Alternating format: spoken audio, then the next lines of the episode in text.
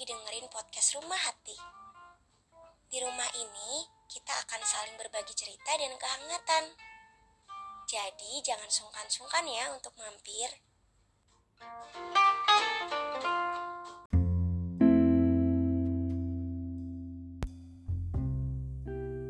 Hati manusia punya beragam bentuknya.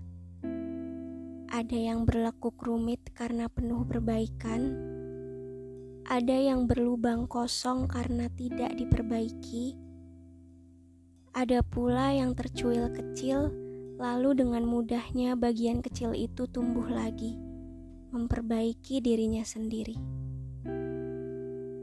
Terlepas dari semua itu, hati manusia tetap bersembunyi dengan tenang, terbalut dengan berbagai macam pertanyaan dari luar yang menyelimutinya tentang apakah ia sebenarnya marah atau sedih, bahagia atau kalut, menjerit atau tertawa. Kita semua tidak pernah benar-benar tahu. Hati manusia tidak pernah benar-benar menjawabnya dengan pasti.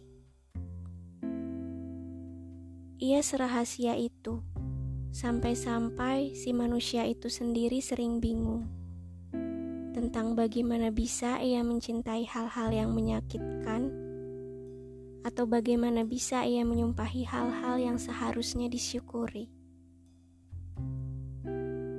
Hati manusia juga bisa berbohong. Ia paham caranya berpura-pura ikhlas sambil bertumbuh dengan tidak sempurna. Ia paham untuk berteguh kokoh walaupun berdenyut nyeri hati manusia juga bisa tidak adil. Ia dapat memberi porsi yang sangat banyak untuk orang lain, sampai-sampai lupa menyisakan untuk dirinya sendiri, atau sebaliknya. Hati manusia juga bisa egois. Ia bisa memberi semua keutuhannya demi kemanfaatan diri sendiri tanpa memikirkan orang lain hati manusia juga bisa kelelahan. Ia bisa kecewa, ia juga bisa berubah seiring dengan berjalannya waktu, serta ia juga bisa meredup atau mati sebelum akhirnya hidup kembali dan sembuh sendiri. Walaupun bisa dibilang banyak bentuknya, tapi menurutku hati manusia yang pernah terluka adalah yang paling kuat dari jiwa manusia itu sendiri. Hati manusia mungkin akan berteriak kesakitan saat ia sedang berusaha sembuh, tapi manusia yang baik, ia tidak akan membiarkan hatinya seterpuruk itu. Manusia yang baik, ia akan mengelola perasaannya, memilah mana yang harus dibuang dan mana yang harus dipertahankan dari hatinya.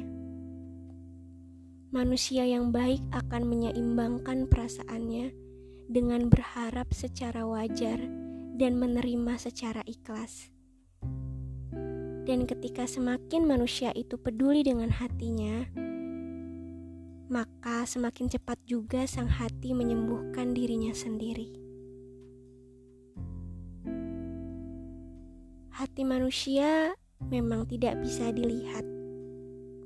Ia juga tidak bisa bicara.